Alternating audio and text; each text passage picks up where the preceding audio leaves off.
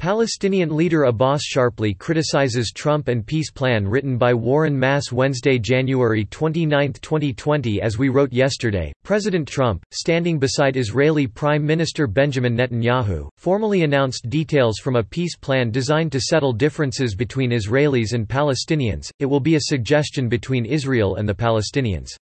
It's the closest it's ever come. Trump told reporters. We have support of the Prime Minister. We have the support of the other Israeli political parties, and we think we will ultimately have support of Palestinians. Few were surprised when Palestinian Authority President Mahmoud Abbas, who recently refused to accept a call from Trump, and called him a dog, son of a B** tch, a violent man who wants to force us into a program we're not interested in, rejected the Trump plan outright.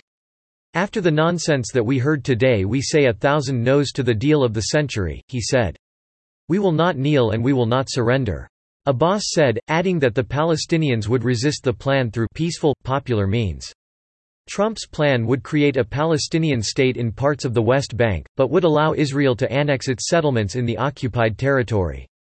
The plan would allow the Palestinians to establish a capital on the outskirts of East Jerusalem but would leave most of the city under Israeli control. The Islamic militant group Hamas, which Israel, the United States, and the European Union have classified as a terrorist organization, rejected the conspiracies announced by the United States and Israel and said all options are open in responding to the Trump administration's plan. We are certain that our Palestinian people will not let these conspiracies pass. So, all options are open. The Israeli occupation and the U.S. administration will bear the responsibility for what they did, senior Hamas official Khalil al-Hayya said. Since the 2006 Palestinian parliamentary elections, Hamas which controls Gaza has been estranged from the Fatah party, which controls the Palestinian National Authority in the West Bank. Although the plan does not impact Gaza, Hamas evidently is vigorously objecting to it nevertheless. Though Abbas may be more reluctant than members of Hamas to openly embrace terrorist tactics, he was a KGB agent in the 1980s, making him an integral part of efforts by the old Soviet Union to extend communism to the region.